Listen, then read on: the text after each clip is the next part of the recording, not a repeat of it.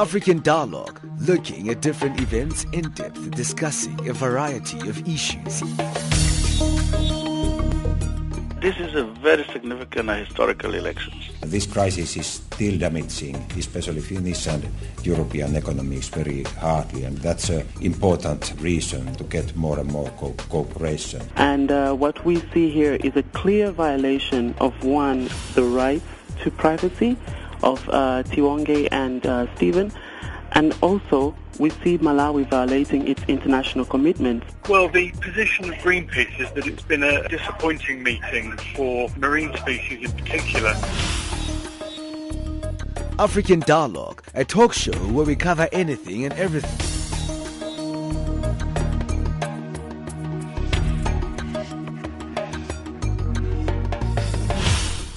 Thank you for tuning to Channel Africa, your gateway to Africa and the voice of the African Renaissance. Remember that you are listening to us on the frequency 9625 kilohertz on the 31 meter band to Southern Africa. Online, thank you for joining us on www.channelafrica.co.za. Well, today on the program, we're going to be looking at the African Higher Education Summit, which is uh, currently underway in Senegal. But before we speak to experts on uh, higher education on the continent, let's get our news from Ann Musa.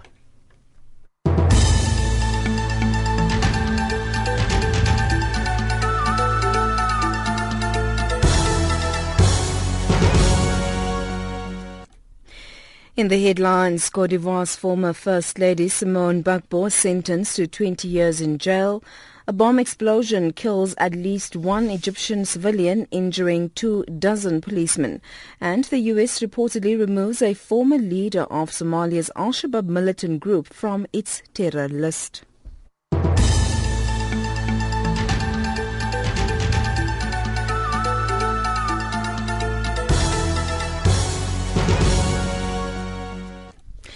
A very good morning to you. Cote d'Ivoire's former First Lady Simone Gbagbo has been sentenced to 20 years in jail for her role in the violence that followed the 2010 elections. The court in Abidjan handed down its verdict after nine hours of deliberations. Despite losing the election, her husband Laurent Gbagbo refused to make way for the winner Alassane Ouattara, who is now head of state. At least one Egyptian civilian has been killed and two dozen policemen injured in a massive explosion in the west of Sinai Peninsula. The attack targeted a police station in the North Sinai provincial capital of Al Arish. The attack comes a day after the killing of at least three Egyptian soldiers in a roadside bomb attack on the vehicle in the Sinai. Three others were critically wounded. The United States has removed a former senior leader of Somalia's al-Shabaab militant group from its terror list. This following negotiations between the Somali and the U.S. government to establish whether Zakaria Ismail Hirsi has renounced violence, rejected the terror group al-Shabaab, and has fully embraced the peace process. American authorities have not yet commented on the remarks.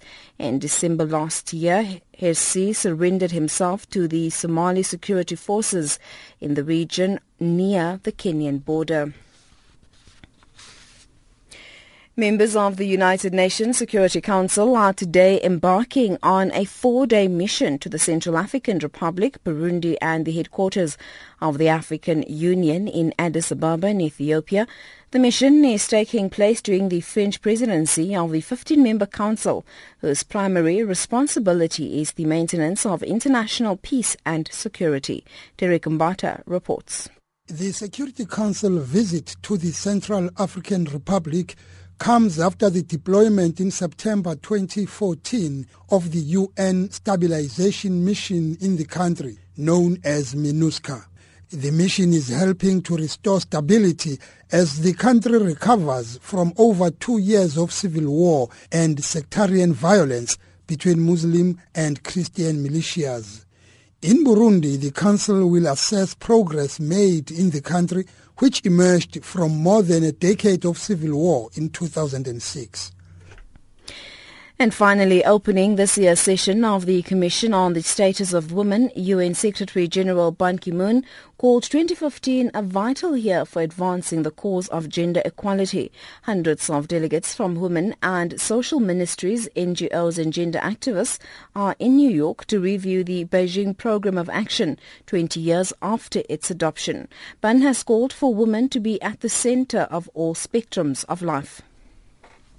There have been important advances since the Beijing conference. More girls have attained more access to more education than ever before. Maternal mortality has been almost halved. More women are leading businesses, governments, and global organizations. At the same time, progress remains unacceptably low, and our gains are not irreversible.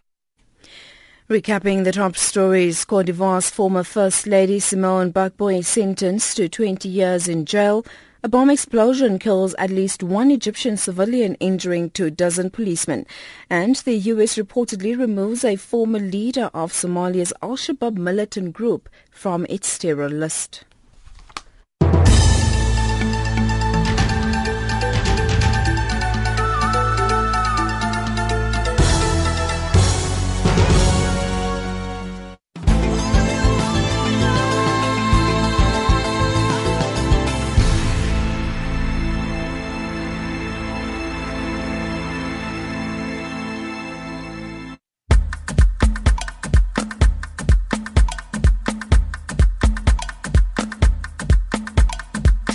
Always missing your favorite Channel Africa radio shows? Well, now you don't have to. We have a free catch-up service that allows you to listen to Channel Africa radio content from your cell phone, computer or tablet at your convenience.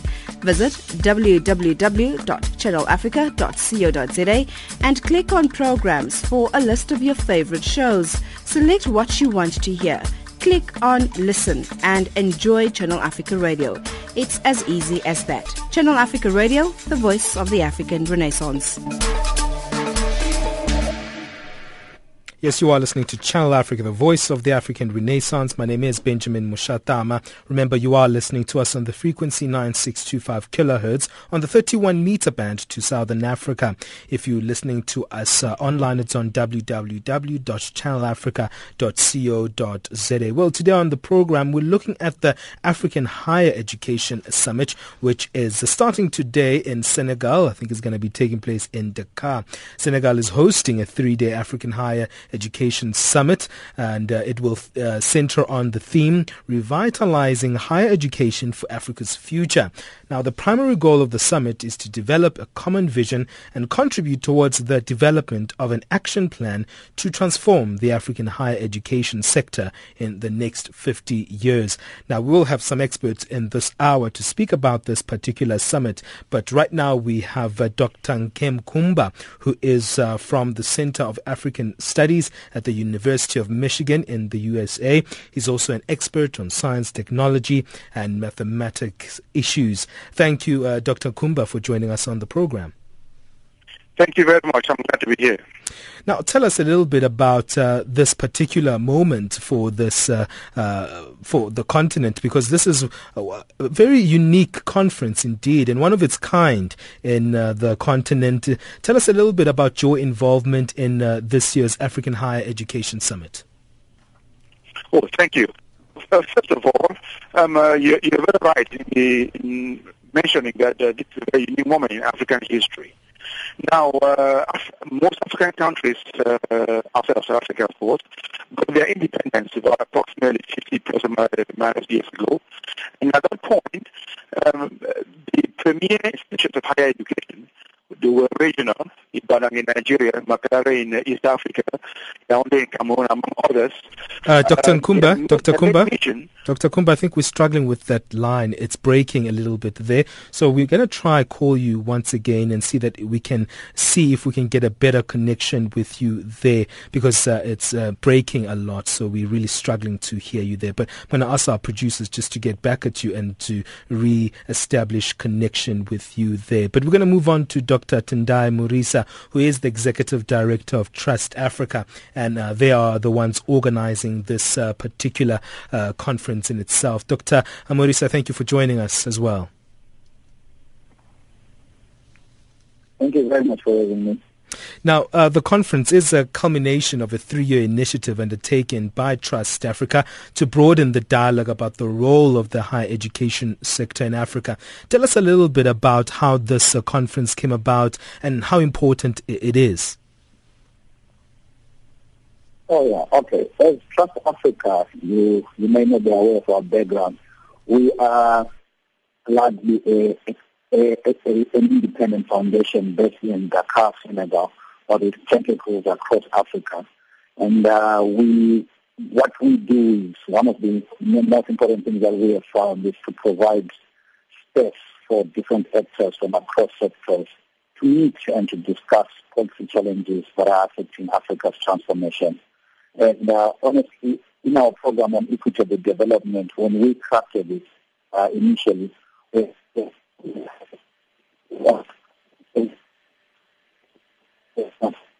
there was huge, huge, huge need for us just to convince partners. We don't claim to be mm. experts on higher education, but what we did is we brought together different actors from uh, the higher education uh, landscape. These are your vice chancellors, the students, and the different non-academic units, and the ministers of higher education. Mm. And uh, also because of what because of what Africa had gone through in the 90s and 80s around structural adjustment, we began to realize how underinvestment in higher education had actually led, number one, to a decline in the capacity of uh, the African universities of to deliver the need for the ever-changing market, and also the loss of uh, higher education uh, experts and also scholars to the global north, you know, the brain drain it's a phenomenon that cuts across Africa where you have your best talent, not based on the continent, but outside of the continent. So we realized that there was need. We started off with uh, national dialogues. The first dialogue was in Botswana in 2010. We moved to Uganda with meetings in Tanzania and Kenya, Ghana and Nigeria. What surprised us was the commonality of the issues that were coming out of the dialogues. Every meeting that we went to, the issue around underinvestment, the issue around lack of harmonization, of our, our, our higher education system across Africa, and also just the fact that uh, we've not seen the production of graduates at the level of need that Africa has. Our our investment in higher education compared to other regions is so minuscule, and also our production of uh, PhDs and uh, in particular is lower than Malaysia. If you just compare the continent, the number of engineers we are producing every year compared with what Malaysia produces, then it begins to tell you that we are we're not even scratched to get uh, the gap in terms of making sure that Africa rises equitably. So those are the issues we saw, and we, we decided, working with our partners, especially the Carnegie Corporation of New York, well, also it's, it's very interesting that the the conference has a very interesting uh, uh, theme in itself, revitalizing higher education for Africa's future. Uh, Dr. Tendai Murisa, tell us a little bit about that uh, very uh, positive and uplifting theme that you guys want to focus on this year. Okay, uh, you're very right. I think we, it's, it's, a bit, it's a bit of a provocative one. Well, others are asking, what do you want to revitalize? It looks like, to others, it looks like everything's going on okay. But given what we are seeing globally, and if you position Africa globally, you begin to realize that there's need for a jump-starting approach to this. Uh, but one thing that is credible, and these are the positive signs, is since liberalization sets in Africa, in Africa, the number of private universities investment has been phenomenal. Uh, and also the number of graduate undergraduates at universities has vastly increased. So there is, we believe, that for us to begin to be playing at the same level with Asia and global north in terms of development, we need to start this more resources. One thing that have you know, Hi, uh, Dr. Tendai Murisa. I, I, I, think we, we lost you a little bit, but stay with us there. I just want to move on to Dr. Nkem Khumba. I think he's back on the line. And if you've just joined yeah. us, Dr. Nkem Khumba is from the Center of African Studies at the University of Michigan in the United States. Now, uh, Dr. Khumba, sorry for cutting you off there, but just to um, move on from some of the areas Dr. uh, Dr. Murisa has highlighted. He's spoken about the problem of the uh, brain drain that, you know, sometimes Africa very much struggles with uh, uh, keeping its uh, academia and also the issue of underinvestment and sometimes the gap of the kind of graduates we have compared to the rest of the international field. Dr. Nkem Khumba, your views there on some of the challenges that exist on the African continent, especially when it comes to our higher education? So uh, thank you again. I'm, I'm, glad to be back. Um, I, uh, to, uh, pick up on what uh, my colleague uh, Tendai uh, uh, indicated, the biggest challenges that someone like me from outside who's interacted tremendously with the African higher education space see is that of the the culture of practice within the within the whole uh, uh, system. Now, the founding mission of African universities, the main ones of course that started in the 60s and 70s, train people like uh, the Mazruis, the, uh, the, the, leadership post-1960. The goal at that point was to train the, uh, the cadre that would fill in the vacant office that the colonialists were leaving, fill manpower and provide um, uh, recourse to the African personality that had been questioned during colonialism. So we had been questioned, are we human or not? African higher education at the, at the initial points had those two core issues. Train the manpower for the offices the, and, um, and the humanities and social sciences to recapture the African personality. Now, that succeeded tremendously as you see a very vibrant African um, um, uh, bureaucratic systems. We might complain about African uh, offices, uh, African countries being heavily bureaucratic. It's a success of its initial mission on higher education to the 80s and 90s, global uh, economic challenges caused the continent to divert resources from higher education and rely more on its natural resources for its survival.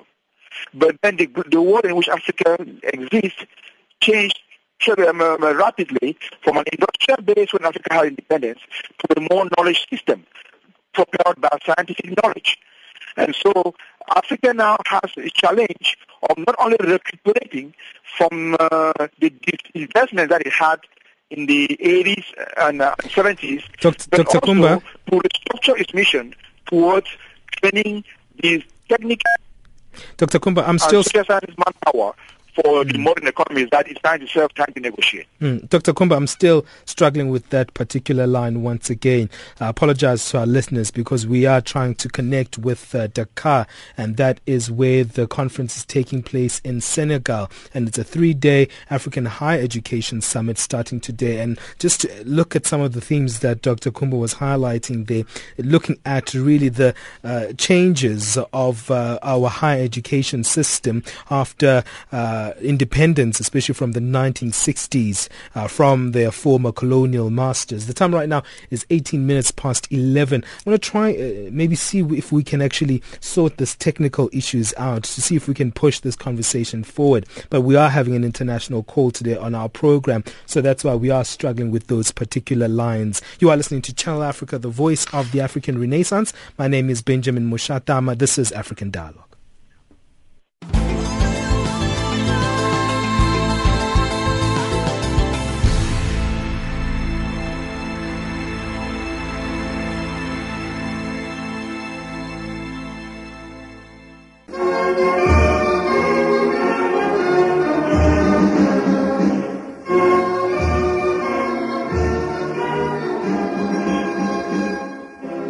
Hi, I'm Nkosazana Dlamini Zuma, the chairperson of the African Union Commission.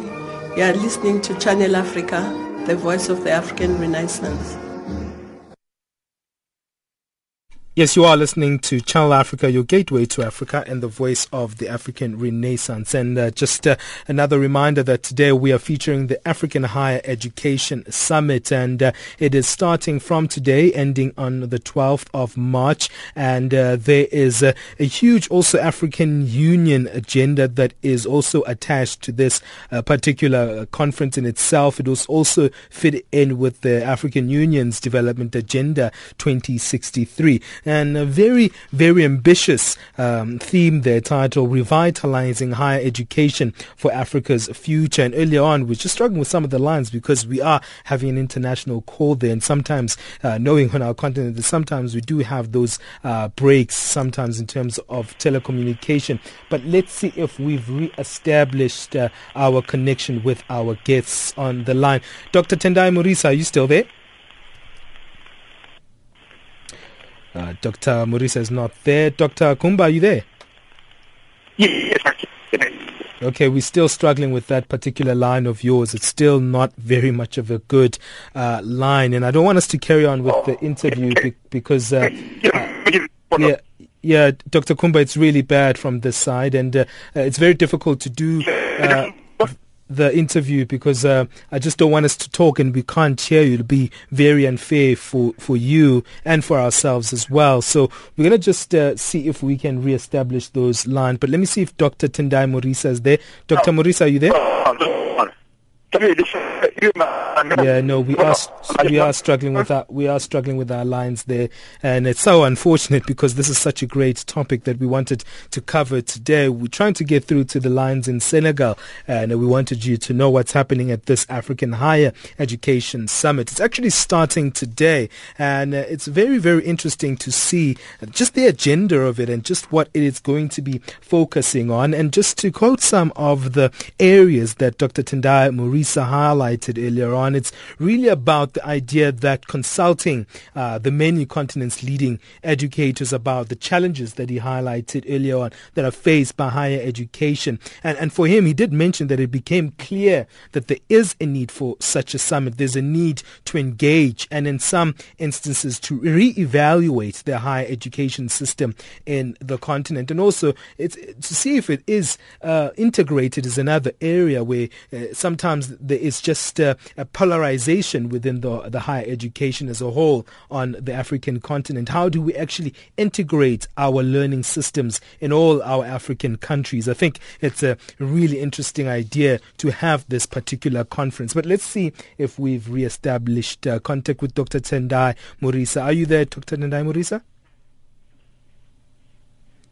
No, he's not there. Let's let's go for one more break and see if we can reestablish connection. We're struggling with today's program. That's because we're trying to get through to Senegal. But let's have one more break and see if we can actually tidy things up.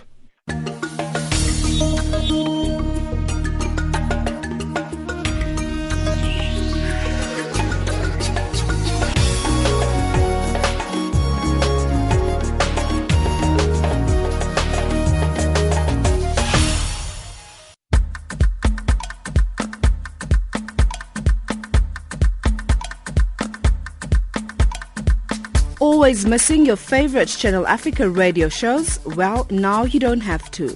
We have a free catch-up service that allows you to listen to Channel Africa radio content from your cell phone, computer or tablet at your convenience. Visit www.channelafrica.co.za and click on programs for a list of your favorite shows. Select what you want to hear click on listen and enjoy Channel Africa Radio. It's as easy as that. Channel Africa Radio, the voice of the African Renaissance. Africa, rise and shine. Africa, Africa, wake up. Afrique, Afrique, réveille-toi. Africa, Africa, wema. Sun rises. Le soleil est levé. Weya wema. Wetin dey happen Africa? Africa, dumelang sanbonani. Africa mulishani mulibwanji. Africa eh, enyomi kí ló ń ṣẹlẹ̀? Africa ndị nke m ka nke unu mee. Wetin dey happen Africa? It doesn't matter where you come from. Lesotho, Kenya, Zambia, Ghana, Nigeria, Tanzania, Congo, Liberia, Togo, Ethiopia, DRC, South Africa, Swaziland, Morocco, Botswana, Gabon, Zimbabwe, Mauritania, Senegal, Sierra Leone, Liberia. It doesn't matter where you're from. We are one people. Channel Africa. Channel Africa, the voice of the African Renaissance. This is DJ Cleo with G Exploits from Nigeria. Channel Africa, the voice of the African Renaissance.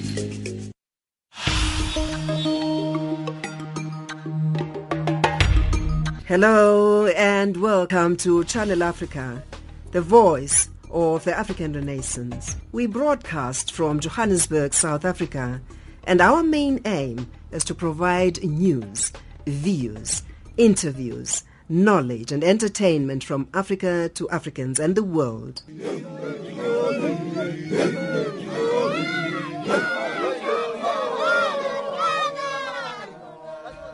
We broadcast in six languages, allowing Africa to tell its own stories, promoting the continuation of our continent's unique place as the birthplace of humankind. Africa, rise and shine. Well, you are listening to Channel Africa, the voice of the African Renaissance. There, hey, today we are having a little bit of a struggle with our lines. We're trying to get through to Senegal, and let's see if we have uh, some of our experts there. Uh, Dr. Tendai Murisa, are you there with us? Yes, I'm there. All right. I apologize for that connection. I think it's because of the telephone lines. But uh, let's just forge on and see if we can actually uh, move on in terms of some of the areas that will be uh, highlighted on this particular summit. Can you highlight really? We were talking about the theme uh, when we were starting out, but in terms of uh, some of the areas that will be covered in terms of the area of higher education, what will be covered at this particular summit? Okay, we.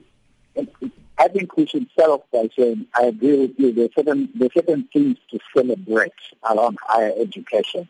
So we are starting off with uh, a looking back, looking ahead, just to celebrate where we've come from as a people, because we have the longest history of universities compared to the rest of the world. It's only that our history has not been captured well. So we're, we're doing that. I, I think there's a way of affirming that yes, there is a challenge, but it's not all going badly. Uh, you know, the manuscripts in Timbuktu, Mali, the origins of the university in Mali, in Morocco, etc. So that we are doing. Then we're going to move into a into a session on uh, investment in higher education, looking at the different forms of investment, such in discussing the role of the state. What should be the role of the state in revitalizing higher education? Instead of just leaving this issue to sector players or donors, we think the state should be playing a more central role around making sure that there is increased investments in higher education.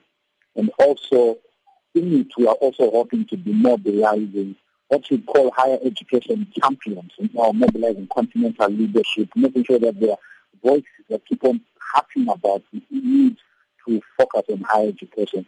And we're very glad that uh, the AUC chairperson is here, Dr. Professor Dlamini Zuma is here, and we are going to be discussing mostly around Agenda 2063 as set up by the AU, and in it set up specific goals around higher education. Are you still there? I'm still here. Yes, I'm, I'm looking at some of the elements as well, and also uh, looking at the current climate of the world, um, Doctor. You know, technology and the digital digital age seems to be uh, driving uh, economies all around the world. Uh, how are we gonna uh, are we gonna look at this uh, paradigm or look at how African higher learning institutions are adjusting to this shift? Yes, we are definitely looking at, uh, you know, there's many acronyms around this issue. There's STEM, that's science, technology, environment, and mathematics. So we're definitely looking at that as well to begin to say how do we get uh, African universities playing a leading role around this. And also just the digital edge, how do you also replicate models we have seen in the U.S. around these massive open universities, you know, and uh, we, we, because given the numbers that are in Africa, we realize that brick and mortar universities will not resolve the challenges that we face in terms of access. So there's a huge question on uh, improving access, but also quality access. It's just not about just a, ma- a massification of uh, higher education, but making sure that whatever we do is embedded in uh, ensuring that there's improved quality and also there's improved access one of the models, one of the shining beacons around uh, long distance education is UNISA based in South Africa, close to your offices, I believe, where they've really launched for years now. They've become specialists in uh, business learning to begin to say how do you replicate a UNISA model across Africa to make sure that African citizens would otherwise not have the opportunity to be in a physical university also get access and take advantage of technology. So that's what we are doing. But also, we, we see the centrality of the humanities, that higher education is at the risk of moving towards science, mathematics, which are well and good, but we also believe the humanities play a big role in shaping society. And uh, so with the session on uh, higher education, nation building, and citizenship, this is really the role of humanities in fostering debate, in fostering a culture of inquiry, in making sure that we, um, we really contribute towards the democratization of our societies and improve our accountability amongst ourselves. We believe that higher education is still has that role in helping us build our nations. Most of our nations in Africa here are 50 years and, and, and under. So there's still an issue around our identity, how we do our things, etc. And we believe that higher education, in particular the humanities, should contribute towards that. Uh, no, no. There's an interesting debate that has hmm. been raised by you can go ahead, sorry, Doctor. Sorry, sorry. Okay, there's an interesting debate that has just come from higher education experts around what they're calling diversification and differentiation. Literally what they're saying is every university, if you look in South Africa, you look at Nigeria, Egypt, where you have the largest numbers of universities, these universities have different qualities. Some universities, their role is literally really should be focusing on research, high-level research. Only some should be focusing on teaching. So that diversification of universities, instead of just treating universities just as one group, but to begin to appreciate that they, have different qualities and different contributions that they can make to society. So to begin to really be clearer when we're talking about, say, making universities in a place like South Africa or in the SADC region, to begin to allocate responsibilities to say, there are certain universities that will be responsible for advances in biochemical, in biochemistry, in uh, biology, in medical issues. So we allocate resources for them to specialize in that. While other universities are given the training role, etc. So this differentiation and diversification, which is becoming an issue, so that we need a more nuanced but centrally organized form of planning in terms of what universities should contribute to, so that we maximize the little resources that we have in higher education. So in brief, those are the themes we are focusing on. Obviously, we'll talk also about gender, and gender is going to be cutting across all the things I've mentioned in terms of making sure that there's equity, there's access for uh, that is that is informed by the gender debate that we've made. So this is not something that we are throwing in the ghetto, but we're we're very conscious of issues to do with gender and other minority groups or historically disadvantaged groups especially if you look at countries such as South Africa, Namibia, that you have a longer history of settler colonialism or apartheid, and where people do not get access to higher education. How do you jumpstart those communities to make sure that they are also benefiting from these processes of transformation? Mm, good points that you're bringing there. Let's see if we also can just get to Dr. Beatrice Njenga, who is uh, from uh, the African Union. Uh, she's the Higher Education Director there. Uh, Dr. Njenga, are you there with us? No, I think we're also struggling with Dr. Njenga's uh, line there as well. Uh, that's I think we're just struggling with those lines today. Uh, we're just trying to make international calls into Kenya. But let me stay with you, uh, Dr. Tendai Murisa. Uh, you, you, spoke about excess just uh, a few minutes ago, and I think it's a good point that you're highlighting there. And it is no quiz to state that Africa mm. is a poor continent. are there any new innovations that enable students to access higher education, especially when it comes to funding. Uh, and the issue here is because uh, there's a lot of funding, but most of the time the students have to pay it back. Are there any innovations when it comes to funding yeah. that uh, allow African students to access higher education without being indebted to the same system that should be for their upliftment? Oh, yes. Uh, the, the thing is also being discussed, but the, the two possibilities that we have seen and that we we think should be explored better than what we have seen elsewhere. Uh, the first one is uh, universities that have a long history, like if you take University of Ibadan in Nigeria, and uh, many of your old universities that you find in South Africa, in Kenya, etc. there's a huge alumni that we are not stepping into. Most of uh, the universities in the global north, like Harvard, Oxford, they benefit a lot from their former students.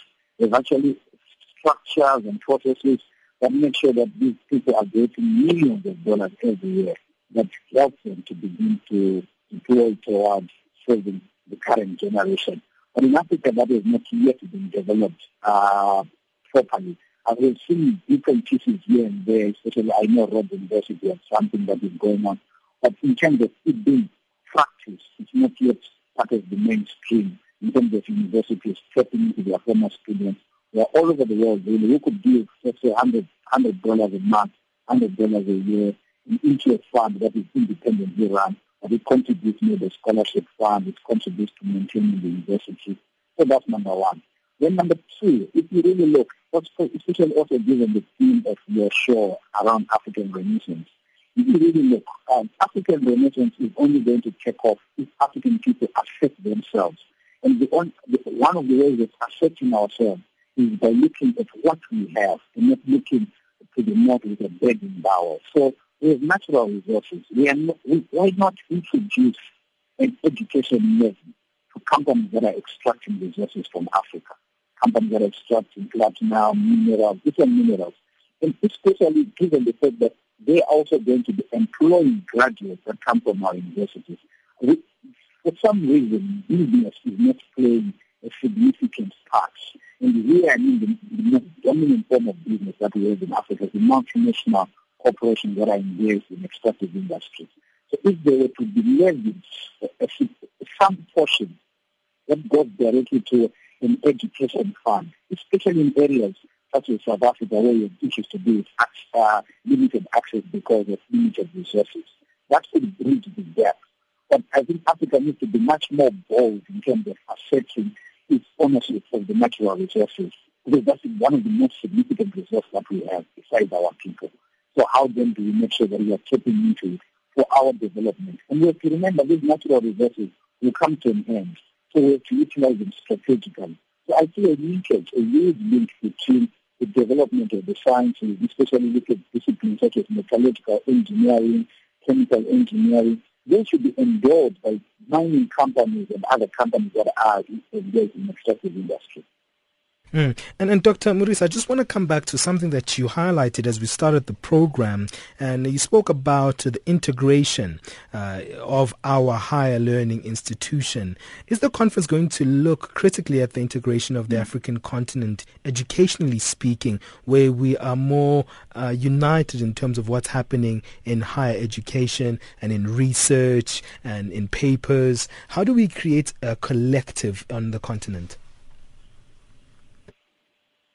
Yes, we, I think number one, I think we have to look at the integration or the harmonization of qualifications of our graduates. Is it possible for a young graduate who is doing a master's in uh, environmental sciences or a master's in uh, nutritional sciences studying in Kenya?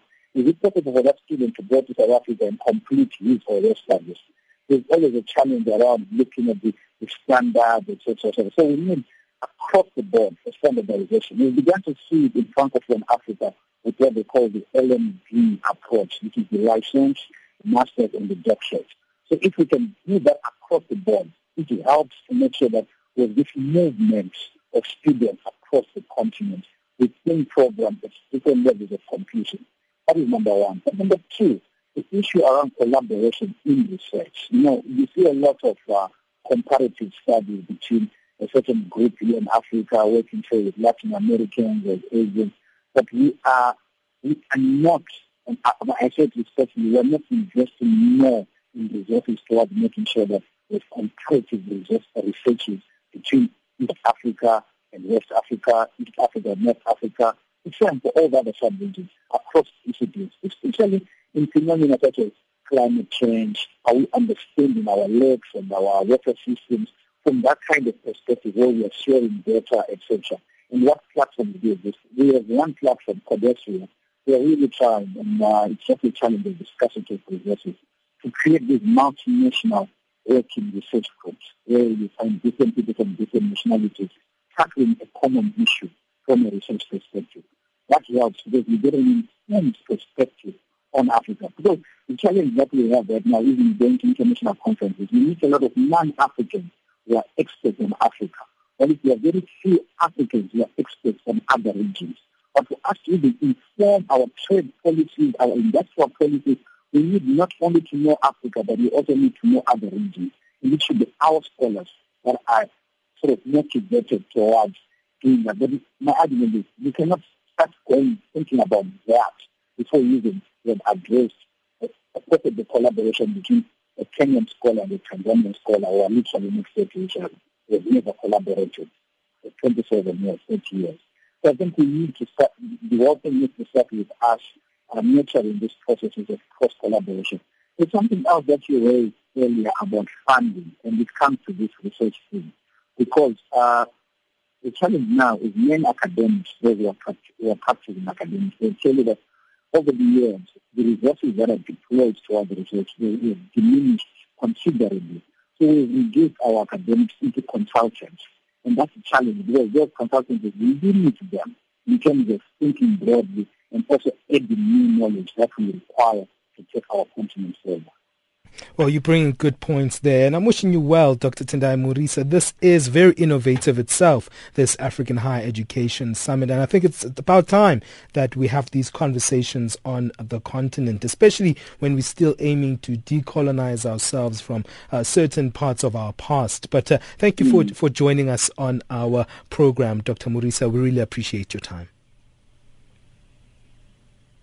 Thank you very much for your time as well.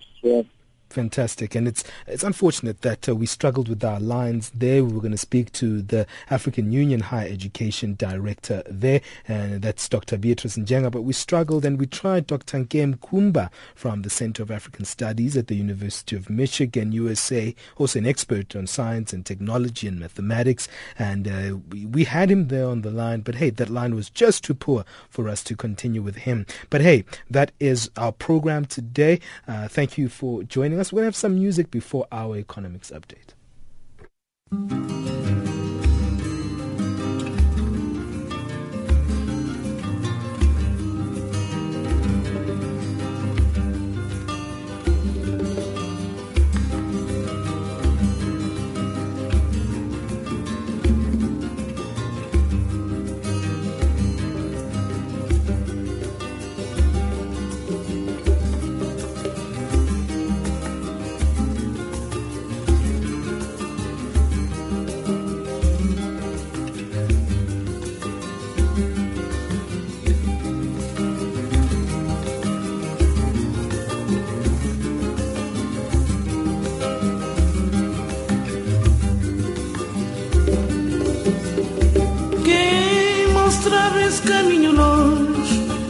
Mostrava esse caminho longe, esse caminho para Santo Tomé. Quem mostrava esse caminho longe, quem mostrava esse caminho longe, esse caminho para Santo Tomé. Saudade, saudade,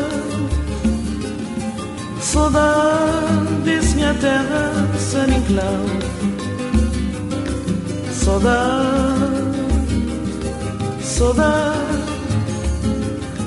saudade minha terra San Inclau. Quem mostrava esse caminho longe, quem mostrava esse caminho longe, esse caminho Tomé.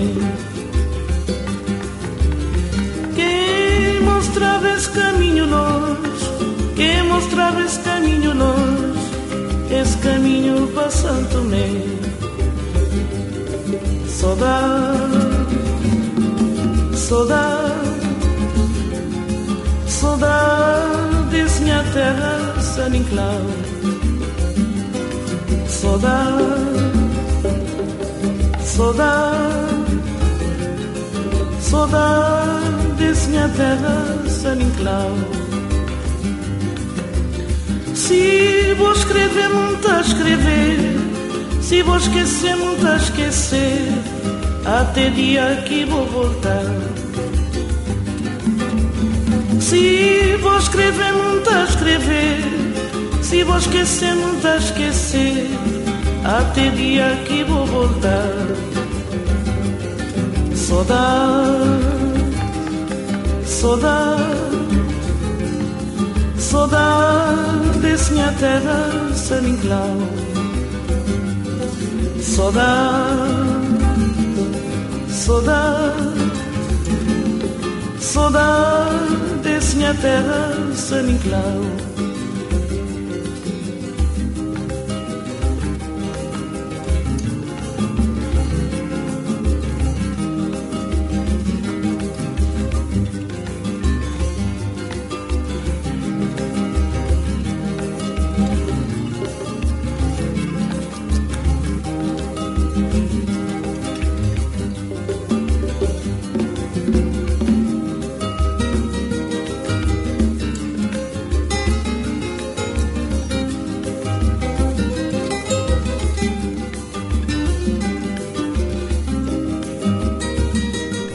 Time right now is 11.45. The sounds of Cape Verde. I love, love, love Cesária Évora. That was so that there. But let's move on. It's 11.45. We have Wisani Matebula standing by to give us our business news.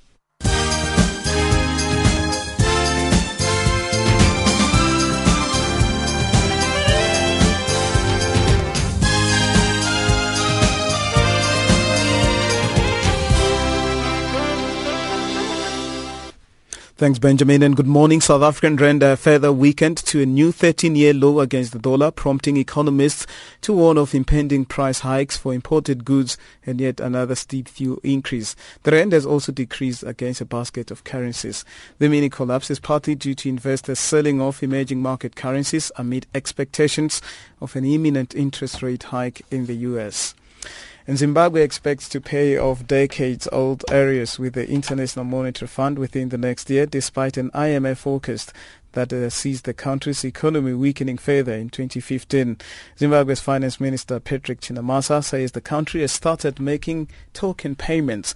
Speaking last night at the end of a two-week IMF visit, Chinamasa says a government should acknowledge its debt to white farmers for properties seized during land retributions to landless blacks? We have to confront our problems, don't we? It's also a part of the uh, imperative to improve confidence. And everybody knows we don't have the money, but at least let's take the preliminary steps that we need to take towards that final uh, step. Uganda's government uh, asked Parliament to approve an increase of more than 5% in public spending. President Yoweri Museveni is widely expected to stand for another term but has not yet stated his intention. Extra spending before the 2011 vote drove prices higher and sent the currency to record lows at the time. And the fixed line monopoly Telecoms Egypt has reported a 31.4% slump in profits for 2014. It says net profit for the year fell to $266 million in 2013. The firm in which a government owns an 80% stake had operating revenues. Telecom Egypt says it expects to receive a unified license for mobile and landlines to open the way to offer mobile services in competition with Egypt's three existing providers, Vodafone Egypt, Etisalat and Mobinil. But the license approved by the government last year has not yet been activated. Meanwhile, South African Federation, Labour Federation, COSATU's affiliated unions have accused government of negotiating in bad faith during wage negotiations for public servants. The federation has threatened to down tools after revising its wage demand from 15% to 10%. COSATU's chief negotiator Mugwena Maluleke says they they want a double-digit increase for their members. Government has done the unexpected by using the monthly CPI to reduce its offer whatever you put on the table, um, you cannot revise it downwards. It has never happened since 1994. Once the employer does what it has done now, we regard that as you know, embarking on a strike. Actually, you are damaging the trust that's supposed to be guiding the negotiations. Yes, we acknowledge there are other issues where we are talking, where we are making progress, and therefore this will spoil everything else that we have made progress on. Let's look now at your financial indicators. The dollar 12.45, South African rand at 9.73, Botswana pula and 6.99, Zambian kwacha also at 0.652, the British pound and 0.89 against the euro. Commodities gold $1,161, platinum $1,137 a fine ounce, Brent crude oil at $58.66 per barrel. That's how it's looking.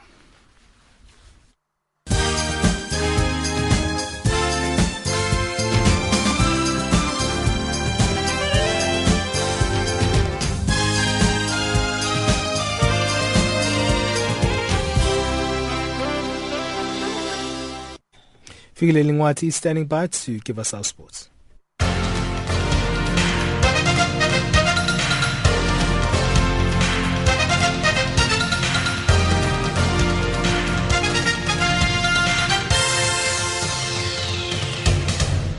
In our sports update this hour, we're kicking off with football news.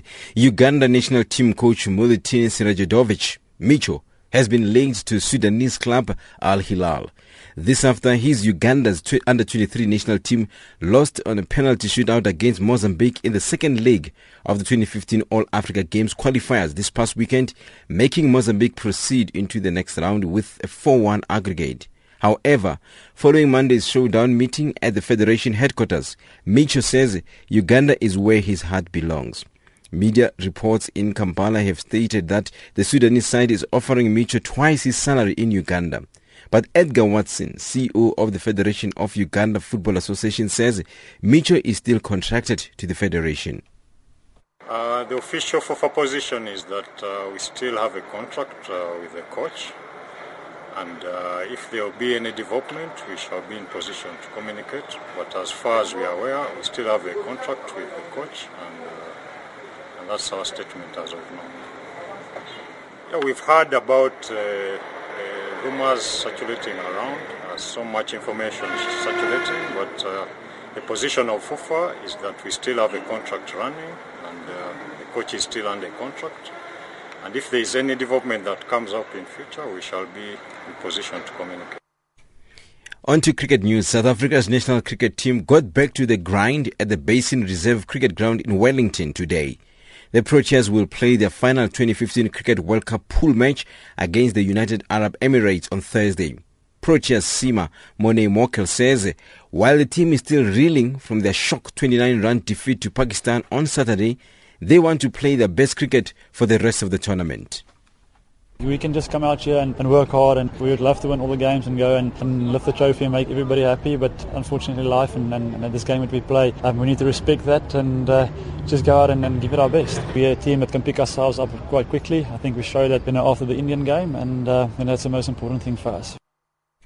And the Proteas will play the United Arab Emirates at the Wellington Stadium on Thursday, their final match of the group stage of the Cricket World Cup in Australasia. The South Africans will use the day-night encounter to fine-tune their disciplines ahead of the quarter-final clash against 2011 runners-up Sri Lanka Proteas Seamer Morne Morkel unbelievable good exercise for us going into the quarterfinals with prep and um, you know really of confidence to back to to us. They started quite well with a new ball. They're a team that bowls a, a, sort of pace that's quite tough to get away and there's a lot of swing. So if, once again for our top order, it'd be nice to be tight. And um, from a bowling point of view, you know we can work on our depth. On the boxing news, after fighting out of South Africa in his last three bouts. IBF junior bantamweight champion Zolani Lasbon Tete now wants to slug it out in front of his home fans. Last Friday, Tete stopped Brighton Paul Butler in the eighth round during his first defense of the IBF crown in Liverpool, England. I would love to fight here in South Africa, as it is not easy to fight outside the country. I mean, I've been, I've been fighting outside for, for the last two fights, and I've proven myself to the world And I'm pleading, I'm pleading everyone who can help us that we can fight here in South Africa to make the fight happen here my next defense, I wanted to be here, wherever it is, but to be South Africa.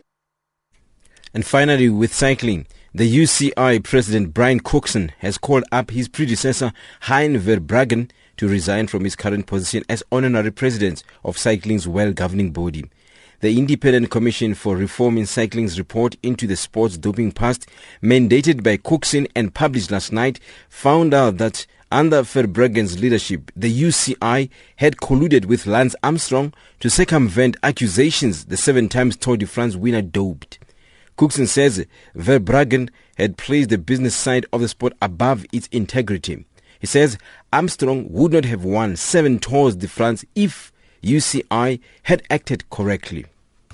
I was quite shocked by the underlying elements of the that era of cycling in which uh, Lance Armstrong thrived and the degree to which the UCI was uh, uh, assisted him in, uh, in, complicity in helping cover up and so on and that the UCI really took the attitude that the most important thing was to defend the so-called reputation of the sport and the business of the sport rather than to look after its integrity and, and health and I think that was that led us in the UCI into all sorts of difficult uh, circumstances.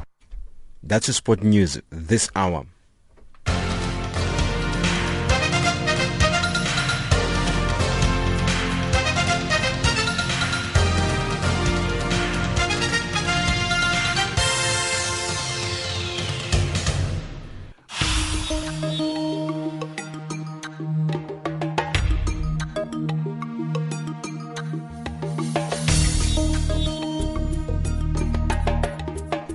Well, that's how we wrap it up. Hey, to be honest, I'm a bit sad that we couldn't get some of those guests because I thought they were very knowledgeable and they could have just given us some insight on that particular story of today, looking at the African Higher Education Summit and some of the points that Dr. Tendai Murisa were very pivotal in actually moving forward with our education on the uh, continent, especially when you look about the relevance of, of our curriculum, does it address the real socio-economic uh, needs of the people on the ground? A lot of questions to ask actually after this particular hour. So hopefully that we maybe we can revisit it and see what happened after the summit, and maybe we could just to try to see if we can bring it to you because today we didn't really really get the meaty stuff that we wanted to bring to you. But hey, we'll try to make sure that uh, we give it to you for uh, next week. Maybe relook the story once again. But you are listening to African Dialogue. Remember, we come to you every Monday to Thursday at 1100 hours Central African Time.